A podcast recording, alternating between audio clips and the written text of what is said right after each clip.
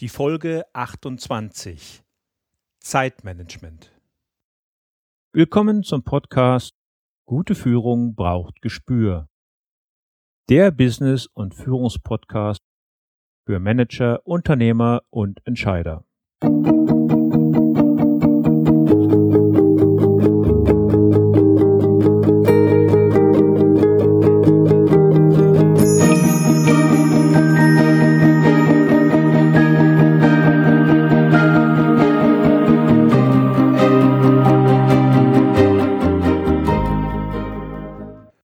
Hallo und herzlich willkommen.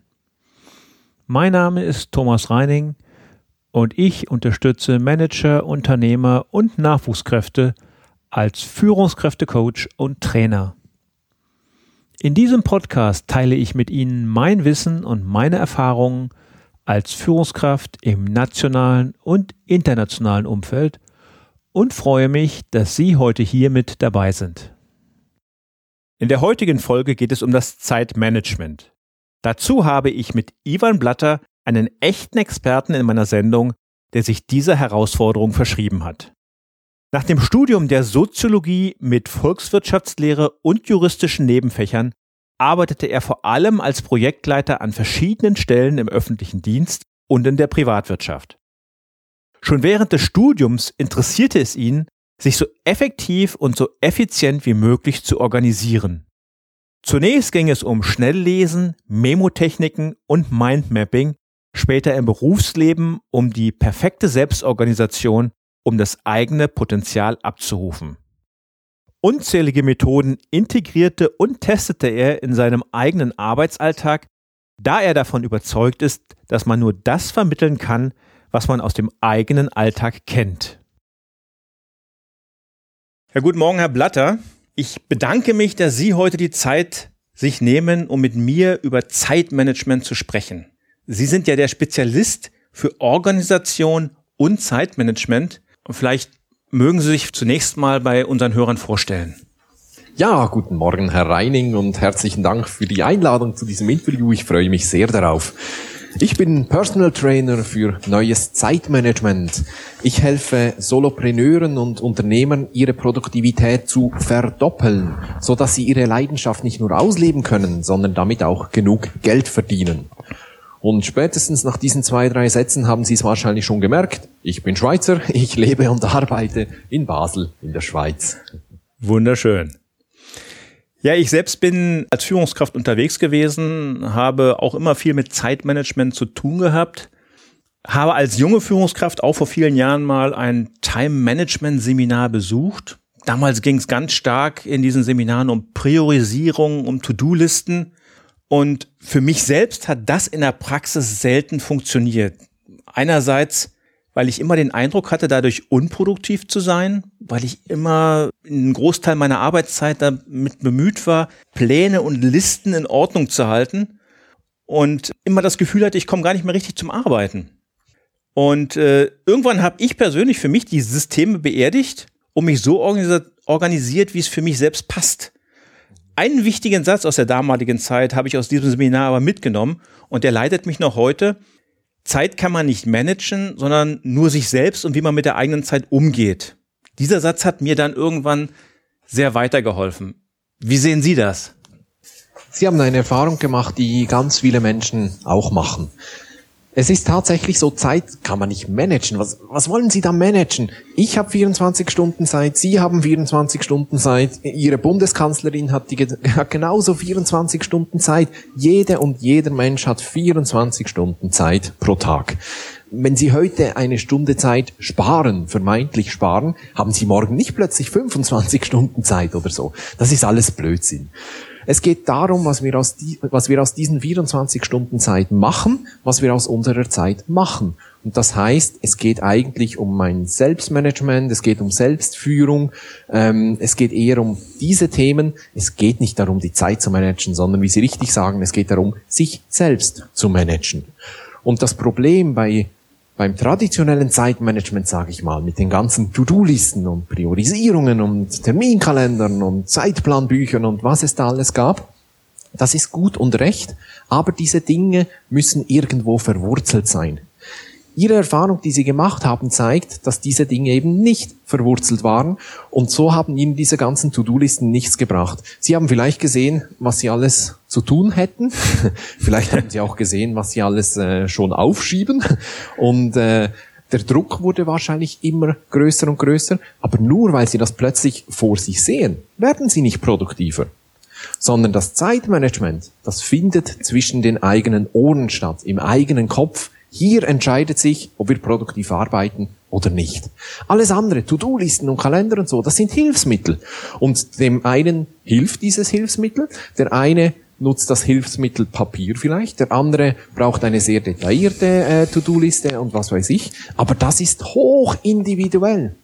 Deshalb gibt es nicht eine Zeitmanagement-Methode, die für alle passt. Kann es gar nicht geben. Wir arbeiten alle anders, wir haben andere Vorlieben, andere Arbeitsweisen, sind alles andere Charakteren. Da gibt es nicht die eine Lösung, die eine Methode, die für alle passt. Und häufig bekommen wir aber eine bestimmte Methode in einem Seminar halt ähm, vorgezeigt. Und wir meinen dann, wir müssten die jetzt umsetzen und alles wird gut. Aber das geht so nicht. Zeitmanagement ist individuell. Jeder muss seine Lösung für sich selbst finden und vor allem findet die ganze Geschichte im eigenen Kopf statt und nicht in einem Tool oder in einer Methode. Sie selbst sagen ja, Zeitmanagement ist Chefsache. Aber gerade Chefs, Unternehmer, Manager, Führungskräfte, die stöhnen und klagen ja ständig über zu wenig Zeit. Können sich gerade Führungskräfte, die auch oft große Teams oder Unternehmen führen, selbst schlechter führen? Ich glaube, den Führungskräften geht es nicht anders als allen anderen auch. Zeitmanagement, wie man sich organisiert, wie man produktiv arbeitet, das lernt man ja nicht. Das lernt man in keiner Ausbildung. Man lernt die fachlichen Dinge und so weiter und so fort. Aber wie man sich organisiert, das lernt man nicht. Und da geht es den Führungskräften genauso wie uns auch. Und häufig probieren wir dann eine Art Management bei Durchwursteln oder so. wir machen es irgendwie. Also ich spreche nicht die fachlichen Fähigkeiten an, sondern rein die Arbeitsorganisation und das Zeitmanagement. Wir machen es irgendwie, wie der Kollege oder wie wir vielleicht mal irgendwo in einem Blog oder in einer Zeitung gelesen haben. Aber wir haben nicht so ein systematisches Vorgehen, das es eigentlich brauchen würde. Und je höher man die Hierarchie hinaufklettert, desto mh, häufiger äh, trifft man auch das Phänomen der Selbstausbeutung äh, an. Man sieht dann, dass diese Menschen haben eine hohe Verantwortung, ein hohes Arbeitspensum, sehr viel zu erledigen. Und wenn sie so schlecht organisiert sind, sie müssen ja das Zeugs trotzdem machen, äh, dann arbeiten die einfach unglaublich lange, ohne Pause, ohne Erholung und so weiter und so fort. Die Folgen von dieser Selbstausbeutung sind natürlich glasklar. Stress und Hektik sind noch die harmlosesten Folgen, aber das kann natürlich hingehen bis zum Burnout oder Erschöpfungsdepression oder was weiß ich. Das hat nicht alles nur mit Zeitmanagement zu tun, das ist schon klar. Aber das Zeitmanagement oder das fehlende Zeitmanagement ist da durchaus auch ein wichtiger Baustein. Zeitmanagement ist aber auch Chefsache, denn wenn der Chef, wenn eine Führungskraft sehr schlecht organisiert ist, dann zieht sich das durch bis in alle Hierarchiestufen nach unten. Ich glaube, Sie im Norden sagen ja auch, der Fisch stinkt vom Kopf. Ja. Und äh, genau so ist es. Also wenn Sie einen chaotischen Chef haben, dann müssen Sie sich nicht wundern, wenn Ihr ganzes Team oder äh, das ganze Unternehmen sehr chaotisch ist und nichts auf den Punkt bringt und so weiter und so fort. Also der Chef hat hier, der Chef, Führungskraft generell, hat immer auch eine Vorbildfunktion. Es ist ja auch so, dass äh, gerade in den Führungsebenen, insbesondere im mittleren Management, man sehr oft auch nicht Herr des eigenen Kalenders ist. Und gerade dann ist es wichtig, dass die nächste Hierarchiestufe darauf Rücksicht nimmt, dass man selber in Ruhe arbeiten kann. Mhm. Ein Klassiker in allen Unternehmen, um Zeitmanagement zu torpedieren, sind ja E-Mails. Ich selbst habe irgendwann gelesen, dass jede E-Mail, die man schreibt, mindestens sieben weitere E-Mails nach sich zieht.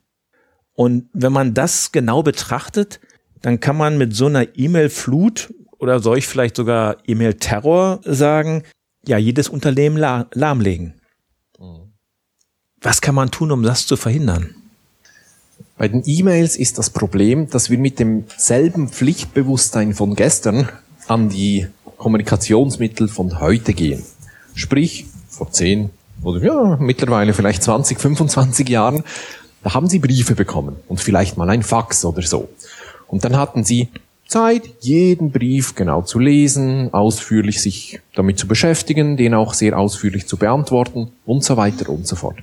Das ging, weil damals bekamen Sie pro Tag, keine Ahnung, zehn Briefe und fünf Faxnachrichten oder sowas. Da ging das. Aber heute? Heute bekommen Sie vielleicht nur noch fünf Briefe und keinen Fax mehr, aber dafür 287 Mails pro Tag. Und wenn Sie jetzt mit demselben Pflichtbewusstsein an diese E-Mails gehen und jede E-Mail ausführlich lesen wollen, gut durchdenken wollen, ausführlich beantworten wollen, dann gehen Sie in dieser E-Mail-Flut einfach unter. Und dann haben Sie recht, dann leiden Sie unter einem E-Mail-Terror.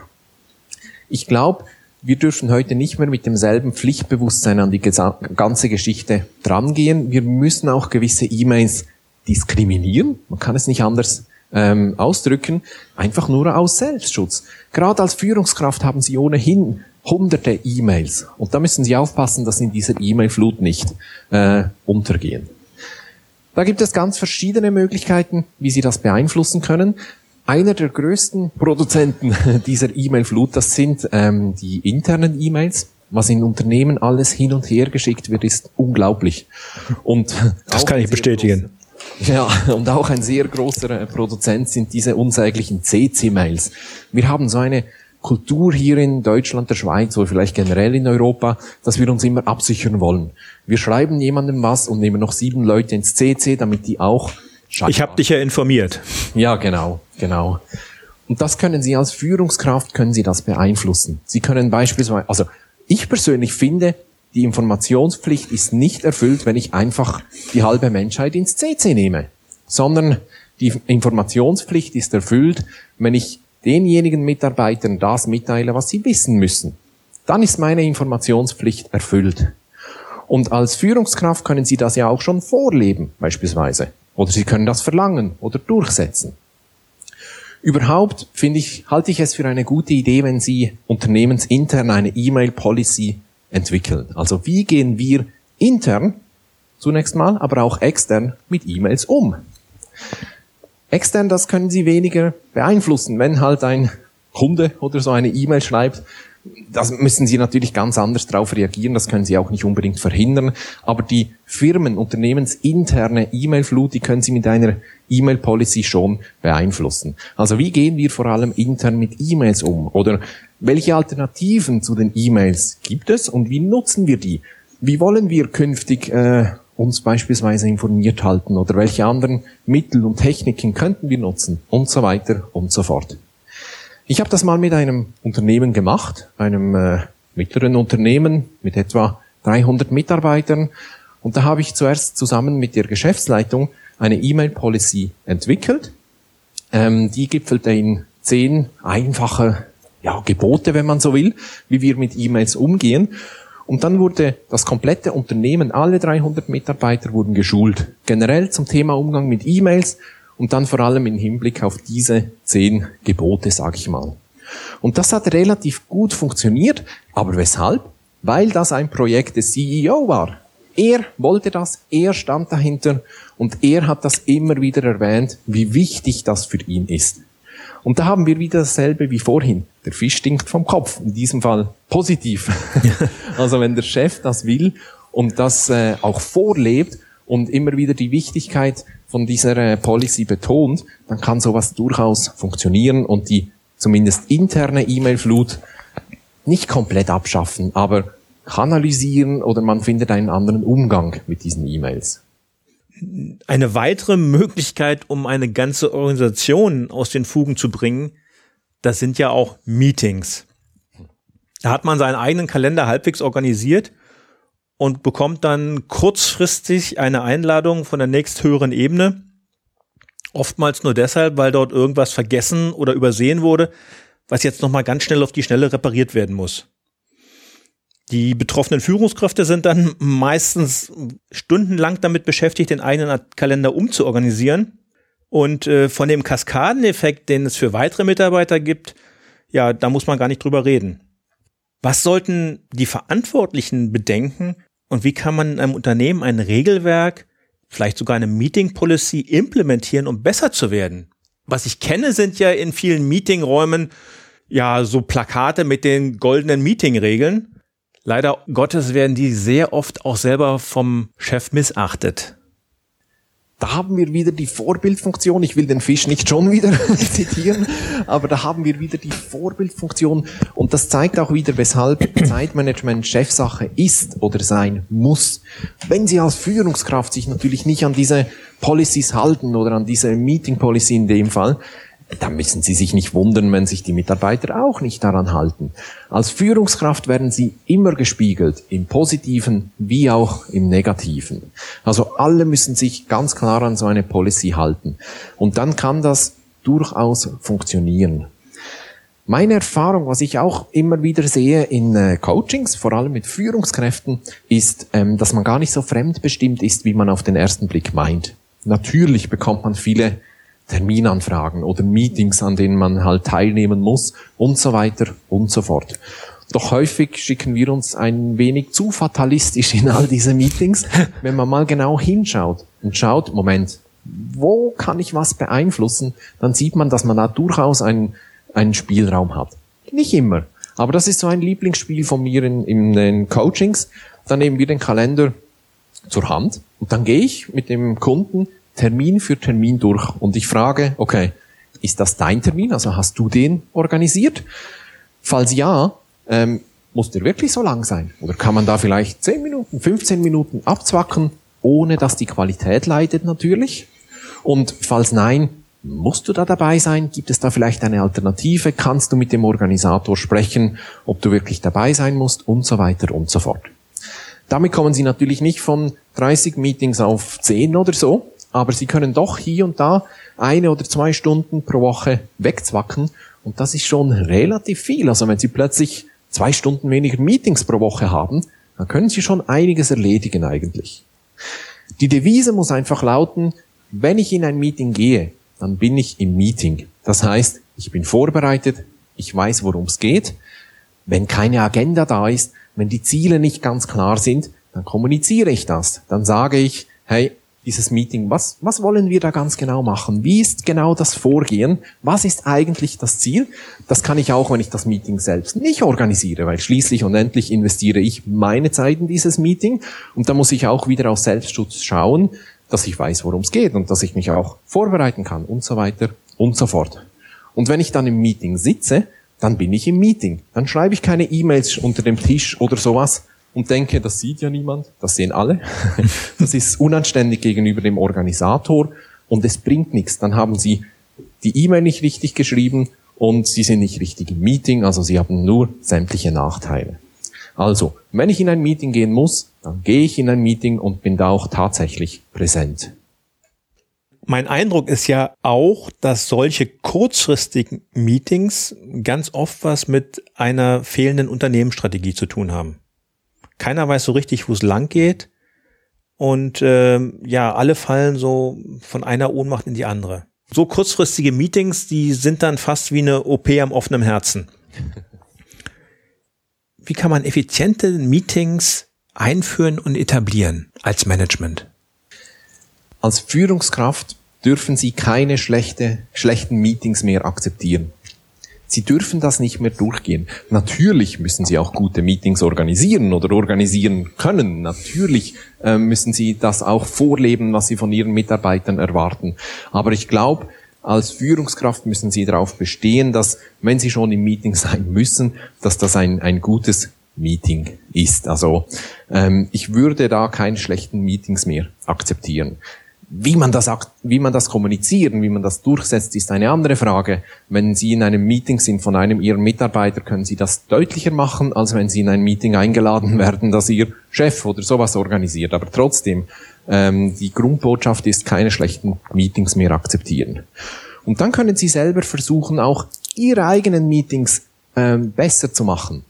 Beispielsweise kann man fast alle Meetings kürzen, ohne dass äh, irgendein Qualitätsverlust oder so stattfinden würde. Es gibt, zumindest in der Theorie, das sogenannte Parkinson'sche Gesetz. Und das sagt, Arbeit dehnt sich in dem Maße aus, wie Zeit für ihre ähm, Erledigung zur Verfügung steht. Das heißt, wenn ich mir vornehme, diese Aufgabe erledige ich in einer Stunde, dann brauchen Sie eine Stunde. Wenn Sie aber sagen, diese Aufgabe erledige ich in 40 Minuten, dann schaffen Sie das ohne Qualitätsverlust. Und bei Meetings kann man das ganz typisch beobachten. Warum sind die meisten Meetings immer für 60 Minuten angesetzt? Völlig unabhängig davon, um was es eigentlich geht. Einfach 60 Minuten, das ist irgend so ein Standard. Viele Kalenderprogramme geben das ja auch vor und wir folgen diesem Standard einfach. Wieso kann ich nicht ein Meeting organisieren, das 35 Minuten angesetzt ist? Oder vielleicht, weiß nicht, 50 Minuten oder irgend sowas. Weshalb muss ich immer diese Stunde nehmen?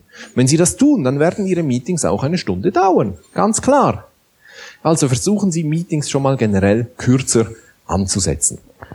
Diese Zeit werden Sie auch einhalten, wenn Sie Ihr Meeting richtig gut vorbereiten. Also wenn Sie wissen, was Sie wollen, was das Ziel ist. Und da kann ich äh, Ihren äh, Eindruck schon bestätigen, dass eben kurzfristig oder nicht nur kurzfristige Meetings, sondern auch sonst Meetings häufig etwas mit der fehlenden Unternehmensstrategie zu tun haben. Ein Meeting wird einfach einberufen, weil man nicht mehr so recht weiß, was man tun will oder tun soll, überspitzt formuliert. Ähm, wenn Sie ein Meeting selber organisieren, dann seien Sie sich immer bewusst, was das Ziel davon ist und was ist die Agenda, welche sind die Punkte, die Sie besprechen wollen. Kommunizieren Sie das auch den Teilnehmern, denn dann haben die eine Chance, sich auch entsprechend vorzubereiten. Und viele Menschen sind bereit, sich auf ein Meeting vorzubereiten, wenn sie die entsprechenden Informationen haben. Und dann können Sie auch ähm, neue Formen ausprobieren statt eine Sitzung können Sie mal eine Stehung machen. Also treffen Sie sich beim Stehen, das ist ja auch sehr beliebt bei uns Coaches und äh, Trainern. Genau. Aber es funktioniert tatsächlich. Oder wenn Sie sich nur mit einer Person treffen, gehen Sie mal zusammen spazieren. Steve Jobs beispielsweise hat viele seiner Meetings, auch wichtigen Meetings, im Gehen gehalten. Wenn er sich mit einer Person getroffen hat, dann sind die spazieren gegangen und haben die Gedanken kreisen lassen und sich so ausgetauscht. Suchen Sie also auch mal nach neuen Formen, äh, für ein Meeting. Und ganz entscheidend, wenn Sie ein Meeting organisieren, dann weisen Sie ganz klar die Rollen zu. Häufig sieht man ja, dass jemand ein Meeting organisiert, leitet, das Protokoll schreibt und auch noch die Zeit überwacht und so weiter und so fort. Das geht so nicht, das schaffen Sie nicht. Und dann möglicherweise sich auch noch an der Diskussion beteiligen will. Das geht einfach nicht. Verteilen Sie diese Rollen. Sagen Sie, wer leitet das Meeting? Wer ist eventuell sogar, wer ist der Zeitmesser? Wer behält die Uhr im Auge? Wer schreibt ein Protokoll? Übrigens in welcher Ausführlichkeit und was für ein Protokoll und so weiter und so fort. All das muss glasklar vorher abgemacht sein. Und so bekommen Sie äh, ein effizienteres Meeting Management ja auch hin. Also das eine Stichwort ist eigentlich Klarheit. Glasklare Kommunikation und glasklar definieren, was sie wollen und wer was tut. In vielen Fällen hat sich ja nach den Meetings auch eine Art Feedback-Runde etabliert, die ja schon zur Qualitätssteigerung beitragen kann. Wie sehen Sie das? Ähm, eine Feedback-Runde zum Meeting meinen Sie? Ja, wie jeder Teilnehmer das Meeting empfunden hat. Ja, ich bin da nicht so Freund davon. Ähm, es kommt halt darauf an, was Sie mit dem Meeting wollen, was der Zweck ist. Wenn es darum geht, eine neue Strategie zu entwickeln oder wenn Sie ein Problem im Team haben, das Sie irgendwie besprechen müssen oder so, dann kann das schon nützlich sein. Aber wenn Sie zu jedem fachlichen Meeting am Schluss noch eine äh, Runde Feedback machen, ich bin nicht sicher, ob die Qualität dadurch steigert oder ob man einfach dafür länger braucht. Da bin ich mir nicht ganz sicher. Also ich bin da eher zurückhaltend. In jedem Fall, jedes Hin und Her, und Sie haben das Wort Klarheit gerade schon in, erwähnt, jede Unklarheit seitens der Führungskräfte oder des Managements wirkt immer irgendwie wie ein Autoritätsverlust. Was sind Ihre drei wichtigsten Tipps, um hier besser zu werden? Wenn Sie klarer kommunizieren, klarer führen wollen, dann müssen Sie zuerst mal wissen, was Sie überhaupt wollen. Also, was ist Ihr Ziel? Vielleicht sogar auch, was ist Ihre Strategie? Was ist die äh, Strategie des Unternehmens und was heißt das jetzt ganz konkret für Sie? Was heißt das für Ihre Ziele? Was sind Ihre persönlichen Ziele innerhalb des Unternehmens und so weiter und so fort. Also, was wollen Sie? Was, wo, was wollen Sie überhaupt? Das ist sicher der erste Schritt, äh, damit man überhaupt ein gewisses Maß an Klarheit ähm, äh, kommunizieren äh, kann. Der zweite Schritt ist dann, als Führungskraft sollte man wenn möglich, immer glasklare Aufträge geben. Wenn man nicht ganz glasklar kommuniziert, führt das immer zu Verwirrung, zu Ineffizienz oder die Mitarbeiter tun irgendwas oder irgendwas, das, was sie verstanden haben, aber es ist vielleicht nicht unbedingt das, was sie eigentlich wollten. Also geben Sie glasklare Aufträge, auch ähm, dem Mitarbeiter zuliebe, aus Fairness gegenüber dem Mitarbeiter. Denn es ist ja furchtbar, wenn ich irgendwie einen Tag lang an etwas arbeite und am Schluss sagt der Chef, ja, nein, nein, das habe ich da nicht so gemeint, also ich wollte eigentlich dieses und jenes. Das ist auch sehr frustrierend äh, für einen Mitarbeiter. Oder der Chef, der sich eine Woche nicht bei seinen Mitarbeitern sehen lässt mhm. und sich dann wundert, dass irgendwas vor die Wand gefahren wurde. Genau. Das kann man machen, also sich nicht sehen lassen, aber dann müssen Sie auch die Mitarbeiter so weit haben, dass Sie den Laden eine Woche problemlos, problemlos führen können. Genau, da müssen Sie die Mitarbeiter so weit bringen und das geht nur, wenn Sie vorher klar waren. ähm, aber das ist ein gutes Beispiel. Oder es gibt so eine Unsitte, so die ähm, Auftragsverteilung auf dem Flur. Jemand läuft zufällig an meinem Büro vorbei und ich sage, hey, könntest du noch schnell? So, das ist auch sehr unfair gegenüber dem Mitarbeiter, denn der hat keine Chance, sich das zu notieren oder irgendwie festzuhalten. Der wollte sich vielleicht nur schnell einen Kaffee holen und schon bekommt er irgendwie von links und rechts irgendwelche Aufträge zugeschmissen. Auch das ist ähm, sehr unfair dem Mitarbeiter ähm, gegenüber. Vor allen Dingen, wenn er nicht zufälligerweise da auf dem Korridor erschienen wäre, wäre das Problem vielleicht gar nicht oft aufgetaucht. Ja, genau.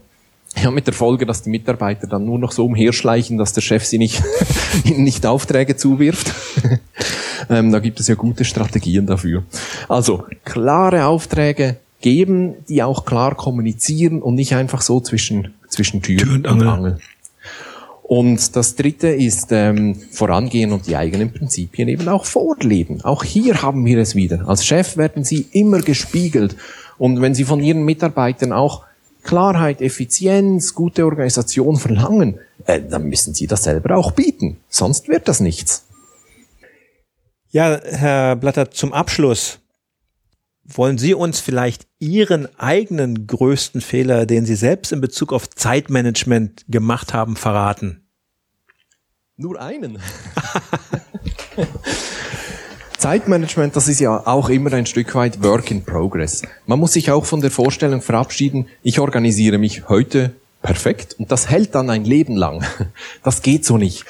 Man verändert sich selbst, das Umfeld verändert sich, die Arbeit verändert sich und man muss da immer wieder ähm, neu schauen, wie kann ich mich jetzt jetzt für diese Phase besser, gut organisieren oder zweckmäßig organisieren und so weiter und so fort. Wenn ich merke, dass mein Zeitmanagement sich verschlechtert, dann hat das meistens drei Gründe. Ähm, häufig verliere ich die Übersicht. Ich weiß gar nicht mehr, was alles vor mir liegt und was ich eigentlich zu tun habe. Ohne Übersicht kann ich mich nicht organisieren. Und erst wenn ich die Übersicht habe, kann ich priorisieren, kann ich planen, kann ich gewisse Dinge delegieren und so weiter und so fort.